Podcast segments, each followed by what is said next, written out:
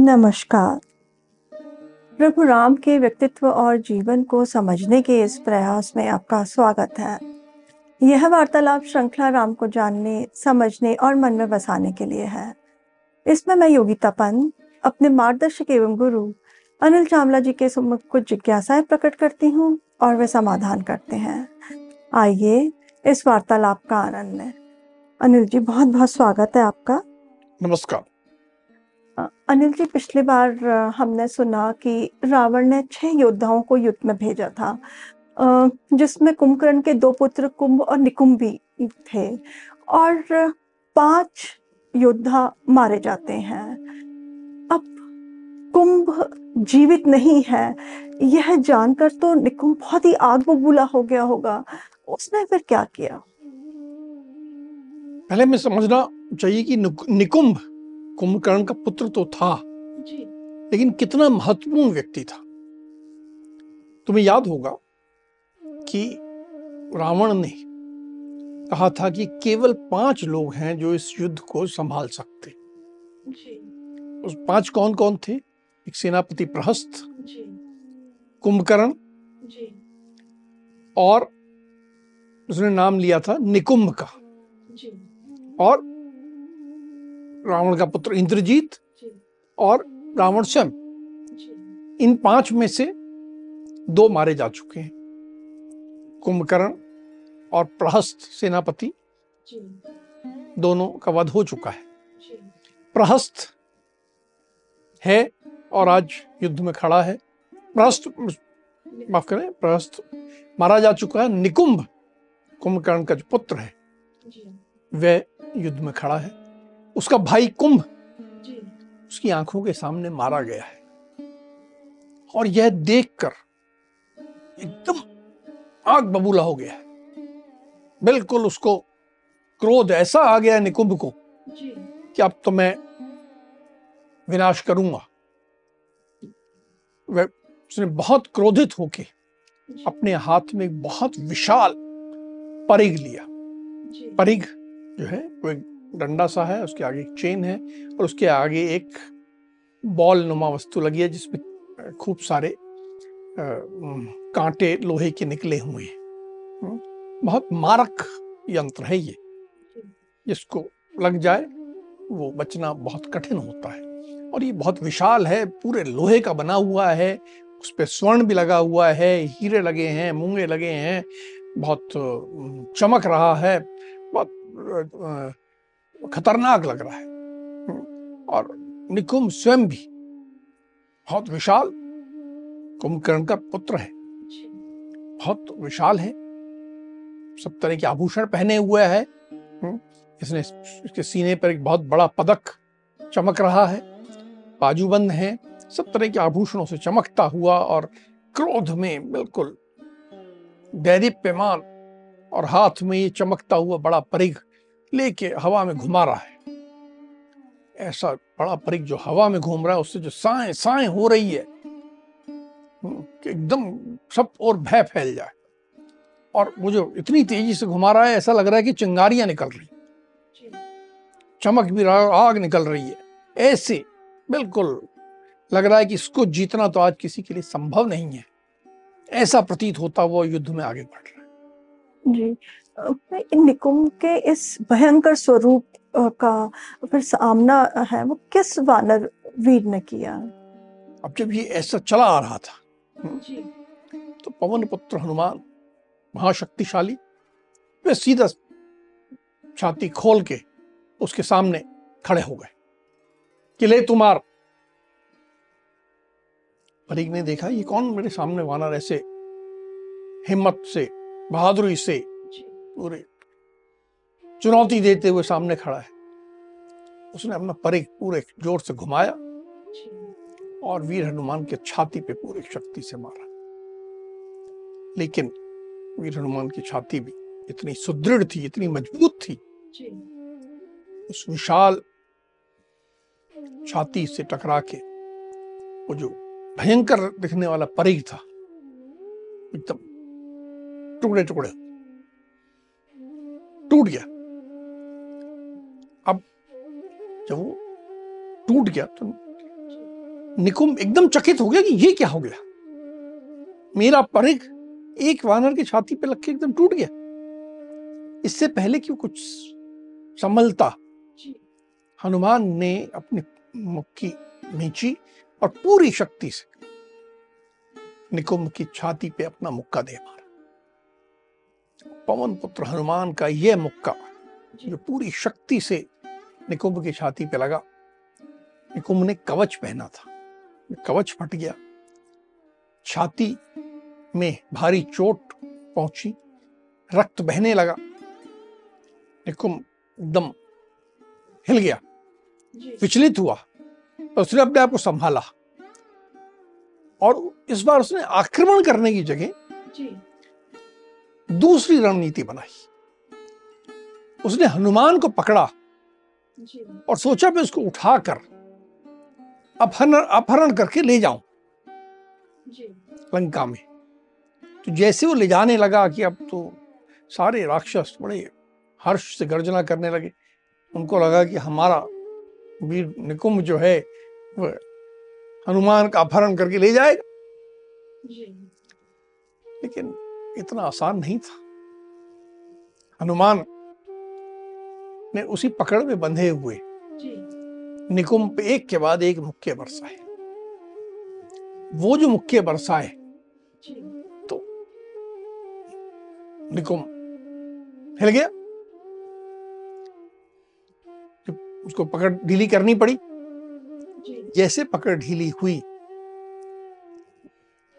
हनुमान खड़े हुए। अब उन्होंने निकुंभ को गिरा दिया पृथ्वी पे। पृथ्वी पे गिरा के उसके बाद निकुंभ की छाती पर चढ़ बैठे।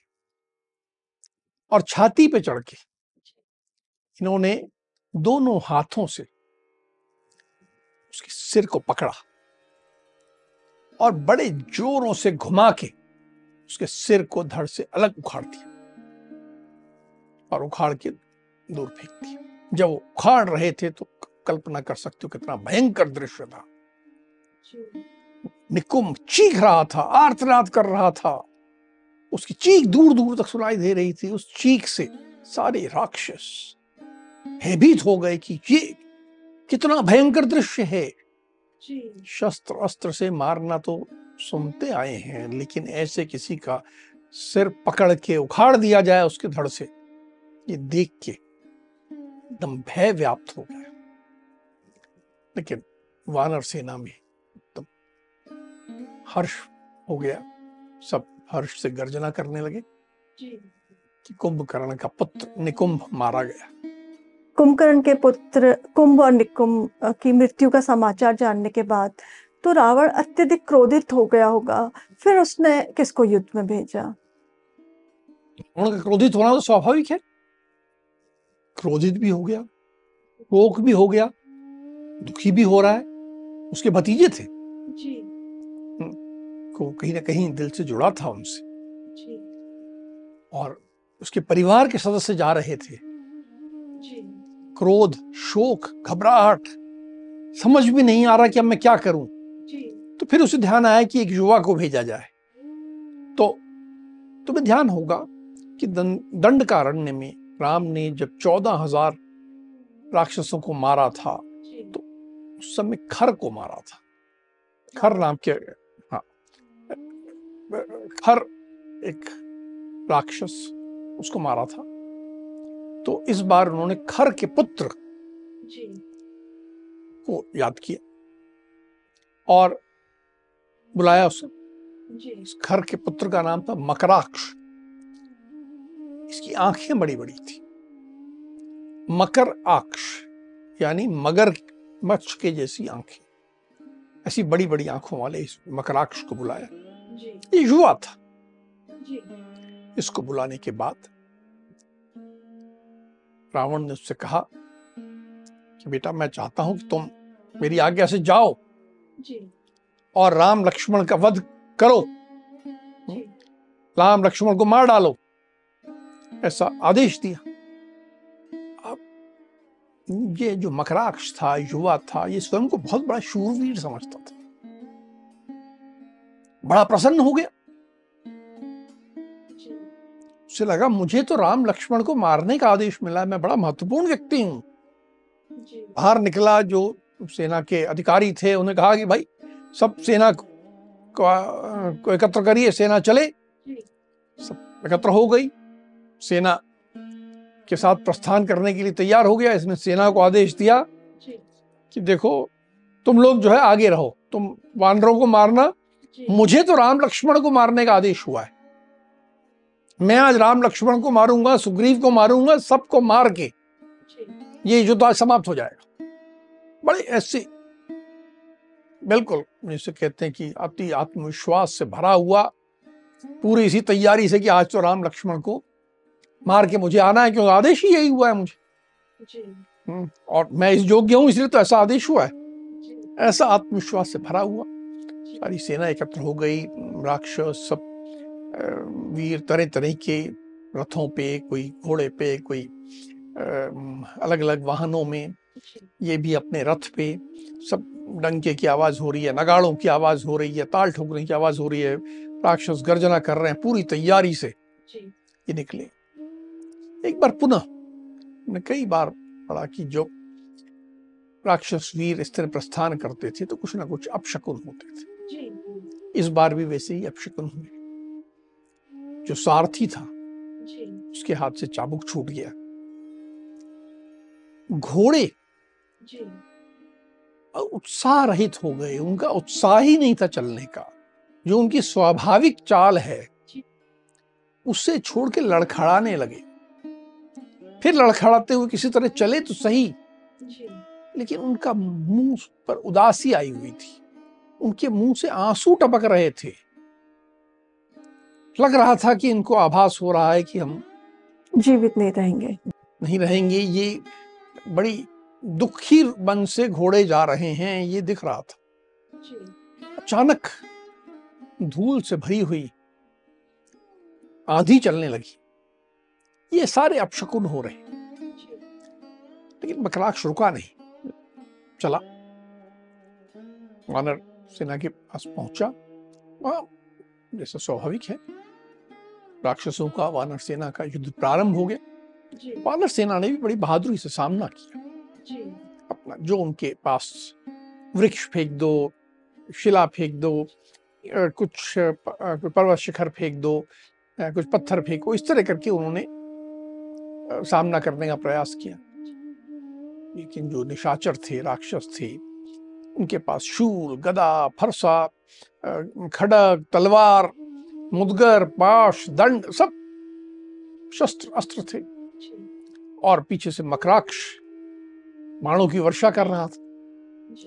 इस तरह करके वो वानरों को आहत करने लगे।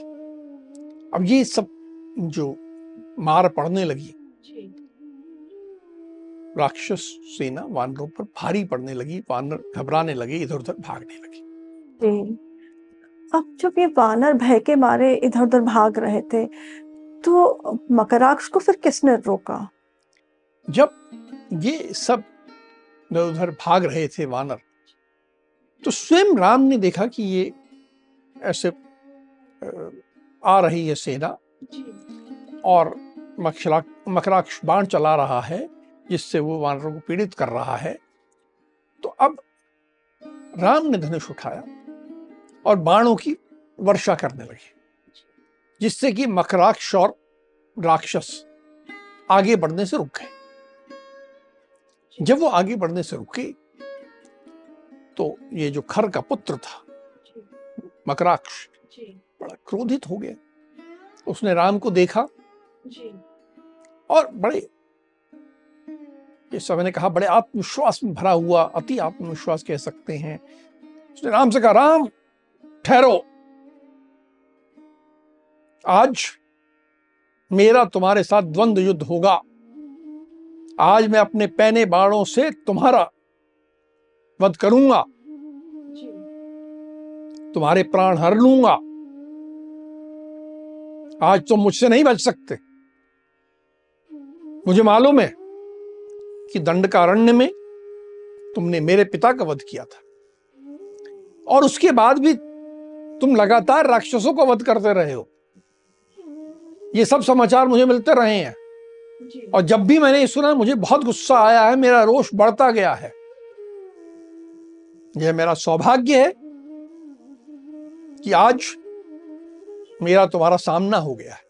आज तो मेरी आँखों के सामने आ गए हो। अब मैं अपने पहने बाणों से तुम्हें यमराज के राज्य में भेज दूँगा। और वहाँ जाके तुम मेरे पिताजी से और बाकी राक्षसों से सबसे मिलोगे।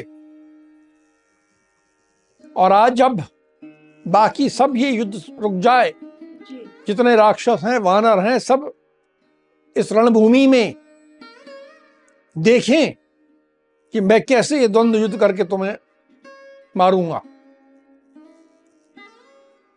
तुम चुन लो कि तुम्हारे को किसका अभ्यास ज़्यादा अच्छा है? तुम धनुष से युद्ध करना चाहते हो, अस्त्रों से करना चाहते हो, गदा से करना चाहते हो, भुजाओं से करना चाहते हो, जैसे कहोगे, मैं तुमसे द्वंद्व युद्ध के लिए तैयार हूँ। और अब ये द्वंद्व युद्ध होगा और ये सब देखेंगे और इसके बाद मैं तुम्हारा वध करूँगा। इस प्रकार ये खरपुत्र संबोधित कर रहा है राम को राम हंसने लगे कहा कि हे निशाचर क्यों व्यर्थ व्यर्थ डींगे हाँक रहा है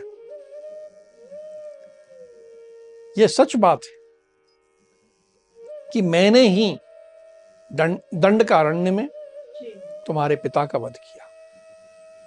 वहाँ मैंने चौदह हज़ार राक्षसों का वध किया था।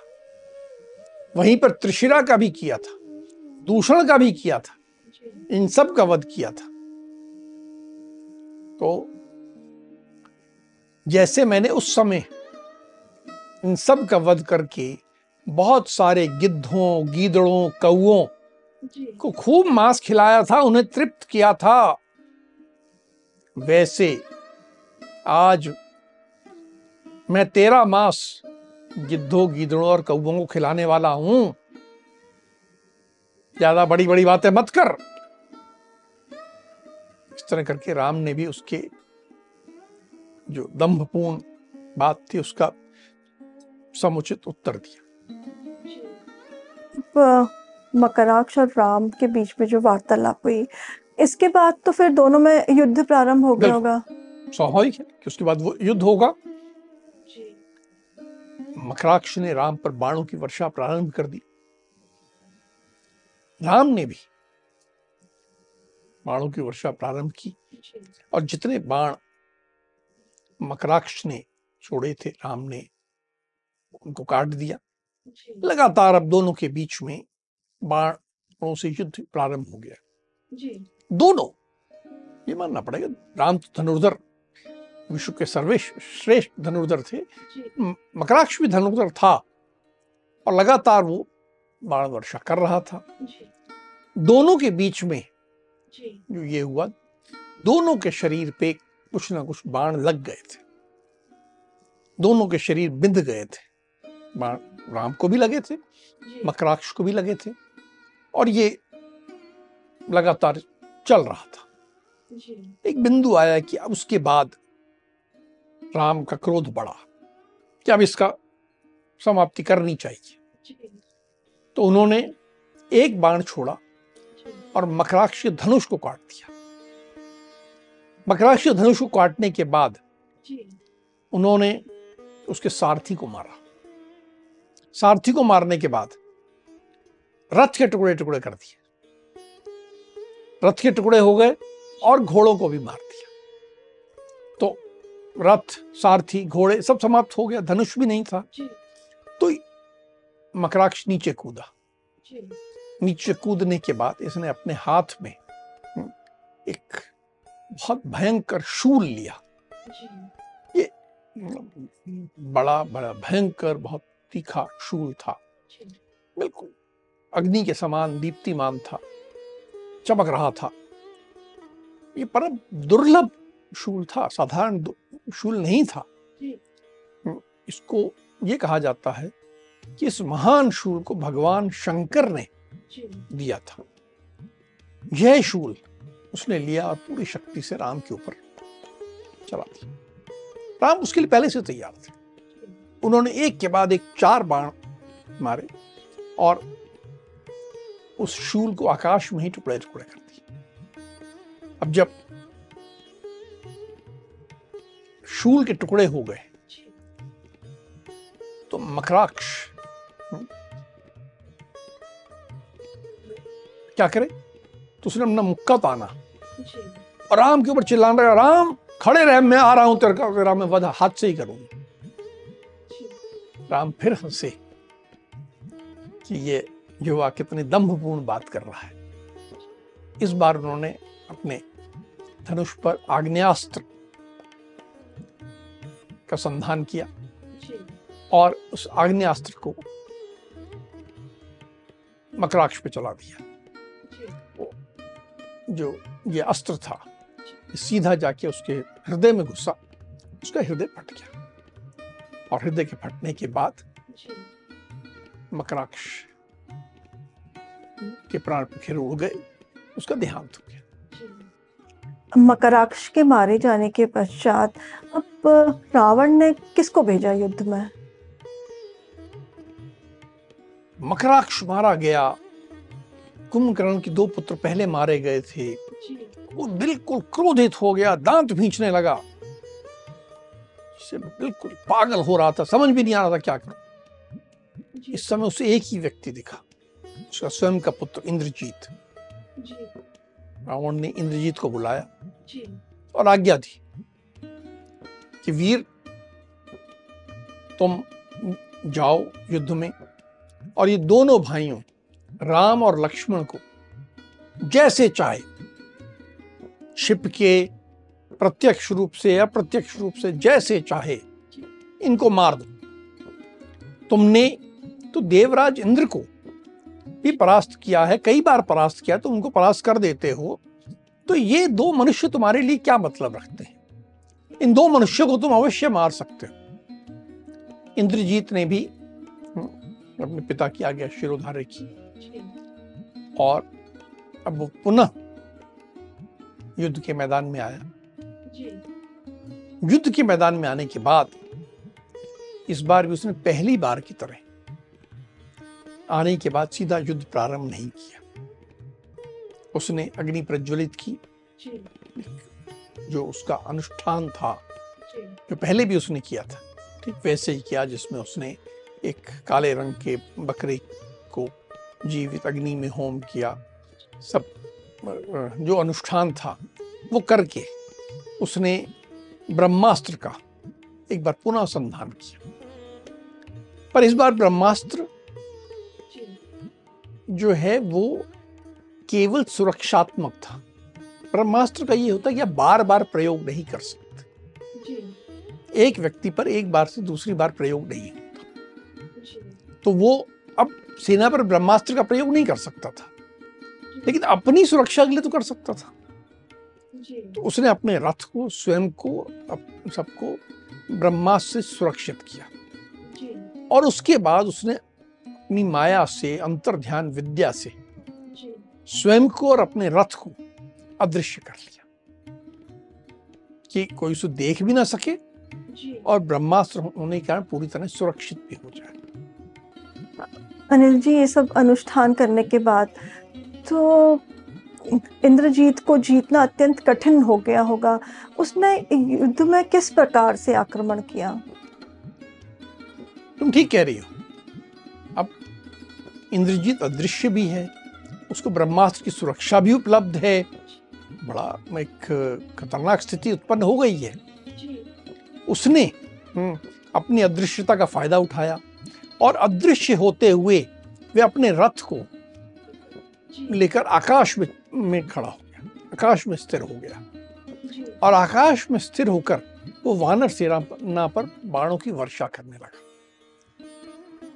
ऊपर से बाण बरसा रहा है। दिख नहीं रहा कौन मार रहा है। और बाणों की वर्षा हो रही है। ऐसी स्थिति। सारे वानर घायल हो रहे हैं। फिर उसने देखा कि राम लक्ष्मण कहाँ है। और उन पर बाण बरसाने लगा। दोनों भाइयों पर बाणों की वर्षा कर रहा है। दोनों भाइयों ने भी हिम्मत नहीं हारी। अपने धनुष पर बाण लगाए। सब तरह तरह के दिव्य अस्त्र लगाए सब प्रयोग करने के लिए तैयार हो गए और उसका सामना करने लगे लेकिन अब अदृश्यता के बीच में भी इसने एक और माया रची। उसने सब ओर धुआँ और कोहरा फैला दिया। जिससे और समझ में ना आया कि समझ ना क्या हो रहा है? आपको कुछ दिख ही नहीं रहा कुछ समझ में नहीं आ रहा। ऐसी हालत उसने कर दी। और उसके बाद वो दोनों भाइयों पर एक विशेष तरह के बड़े खतरनाक बाण होते हैं जिन्हें नाराज़ कहते हैं। नाराज़ नाम के बाणों की वर्षा करने लगे।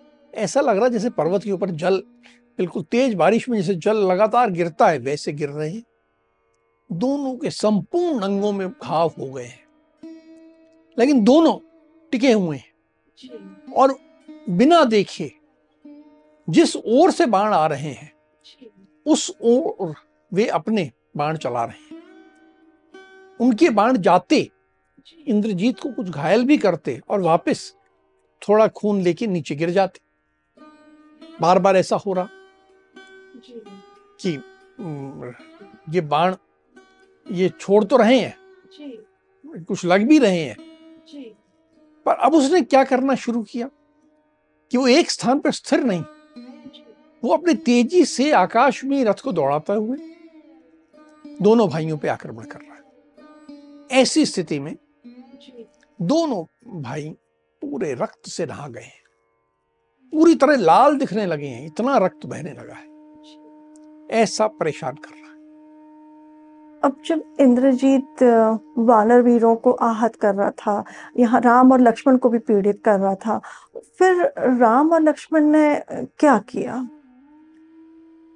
ऐसी स्थिति हो गई थी कि दोनों के शरीर से खून निकल रहा है। ऐसे में लक्ष्मण को बड़ा क्रोध आया बहुत क्रोध है। उन्होंने राम से कहा कि बहुत हो गया। अब मैं समस्त राक्षसों की समाप्ति के लिए ब्रह्मास्त्र का संधान कर रहा अब मैं ब्रह्मास्त्र का प्रयोग करूँगा। केवल इसके लिए नहीं विश्व में पूरे भूमंडल में जहाँ भी राक्षस हैं सब समाप्त हो जाएँगे। मैं ऐसा प्रयोग करता हूँ और इसको समाप्त कर देता हूँ। राम ने उसे रोका कि ऐसा करना समस्त राक्षसों का संहार करना तुम्हारे लिए उचित नहीं। मर्यादा है नीति है कि जो युद्ध ना कर रहा हो उसे ना मारा जाए। जो हाथ जोड़कर तुम्हारी शरण में आ जाए उसे भी ना मारा जाए। जो युद्ध से भाग रहा हो अथवा पागल हो गया हो उसे भी ना मारा जाए। ऐसे व्यक्तियों को मारना तुम्हारे लिए ठीक नहीं। तुम्हें नहीं मारना चाहिए। इतना पीड़ित होने के बाद भी धर्म का पालन कर। का मर्यादा का कि ऐसा नहीं करना चाहिए। लेकिन तुम्हारी ये बात सही है कि अब हमने बहुत सह लिया। अब इसकी समाप्ति होनी चाहिए। अब मैं इंद्रजीत के वध का ही प्रयत्न करता हूँ और ऐसे अस्त्रों का प्रयोग करूँगा जो कि बिल्कुल विषैले सर्पों के समान भयंकर हैं। वेगशाली अस्त्रों का प्रयोग करेंगे और इंद्रजीत का वध कर देंगे अब हम और नहीं सहेंगे। ये राम ने लक्ष्मण से कहा। कहा कि ये राक्षस जो है ना अत्यंत नीच है। इसने स्वयं को छुपा लिया है। पर मेरे पास ऐसे अस्त्र हैं जो कि इसको मार सकते हैं। और उन अस्त्रों से दग्ध होकर जलकर ये प्राण शून्य होकर अभी धरती पर गिर जाएगा। ऐसा राम ने लक्ष्मण से कहा अब जब ये वार्तालाप हो रहा था ये सारा वार्तालाप इंद्रजीत ने सुना। और जैसे उसने ये वार्तालाप सुना उसने युद्ध छोड़ दिया। युद्ध से निवृत्त हो गया और तुरंत भागकर जाकर लंकापुरी में छिप गया। कि अब मेरा वध होने वाला है मुझे भाग जाना चाहिए। और भाग गया। ये तो बहुत डरपोक किस्म का है। अब तक हमने देखा कि वो हनुमान को भी इन्होंने पीड़ित किया, राम लक्ष्मण को भी पीड़ित किया। पर आज जो हमें देखने को मिला, ये तो बहुत डरपोक और कुटिल किस्म का व्यक्ति है, अदृश्य होके सामना वार करता है आमने सामने वार नहीं करता है। अब ये दुर्बुद्धि व्यक्ति, डरपोक व्यक्ति आगे क्या करता है, वो हम अगले प्रकरण में आपसे जानेंगे। अब हम आज की चर्चा को यहीं विराम देते हैं। अगली कड़ी में राम के जीवन से जुड़े कुछ अनछुए पहलुओं के साथ हम दोनों फिर उपस्थित होंगे। राम राम। राम राम।